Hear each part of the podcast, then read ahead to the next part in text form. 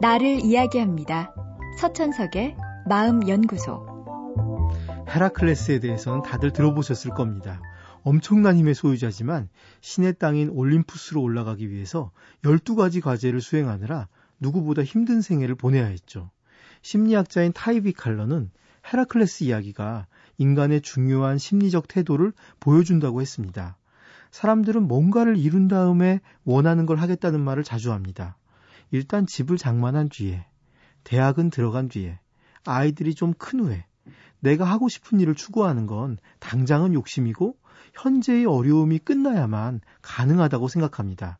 그렇게 끊임없이 자신의 현재를 희생하고 하고 싶은 일을 미루며 살아가죠. 헤라클레스 역시 자신에게 주어진 과제들에 대해 추호도 의심을 하지 않았습니다. 그저 해내야 한다고만 생각했죠. 알고 보면 그건 모두 헤라 여신의 속임수였는데 속임수란 걸 알지 못했습니다. 우리 역시 내가 원하는 걸 하기 위해선 우리에게 주어진 일들을 먼저 완수해야 한다고 생각합니다. 정말 꼭 그래야만 하는지는 묻지 않습니다. 스스로 정한 조건에 불과한데도 철석같이 지켜야 한다고 생각하고 진정 원하는 일을 그냥 뒤로 밀어버립니다.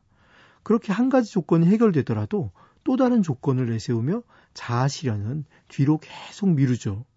아이가 초등학생이 될 때까지, 아이가 대학에 갈 때까지, 그래도 전셋집은 얻어줘야 하니까 그렇게 미루며 늙어갑니다. 누구도 강요하지 않은 희생양으로 스스로를 만들어가죠.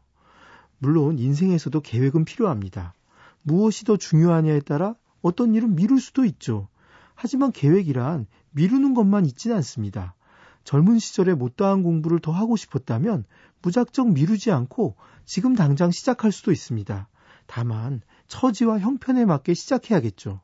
마냥 뒤로 미뤄두는 것보다는 작게라도 시작하는 게 공부하려는 꿈을 이룰 가능성이 훨씬 높을 겁니다. 게다가 계획은 변화가 가능합니다. 상황이 변하거나 어쩌다 좋은 기회가 오면 미뤘던 걸 앞당길 수도 있습니다. 하지만 현재를 희생해야 한다는 강박에 사로잡힌 분들은 앞당기는 게 불가능합니다. 죽음에 이를 때까지 자신에게 주어진 과제를 풀려 했었던 헤라클레스처럼 자신에게 주어진 과제를 해내는 데에만 매달리죠. 내가 하고 싶은 일, 하지만 뒤로 미루고 있는 일이 있습니까? 그렇다면 그걸 지금 당장 현재의 조건에 맞게 실천하는 방법은 없을지 생각해 보십시오. 서천석의 마음연구소.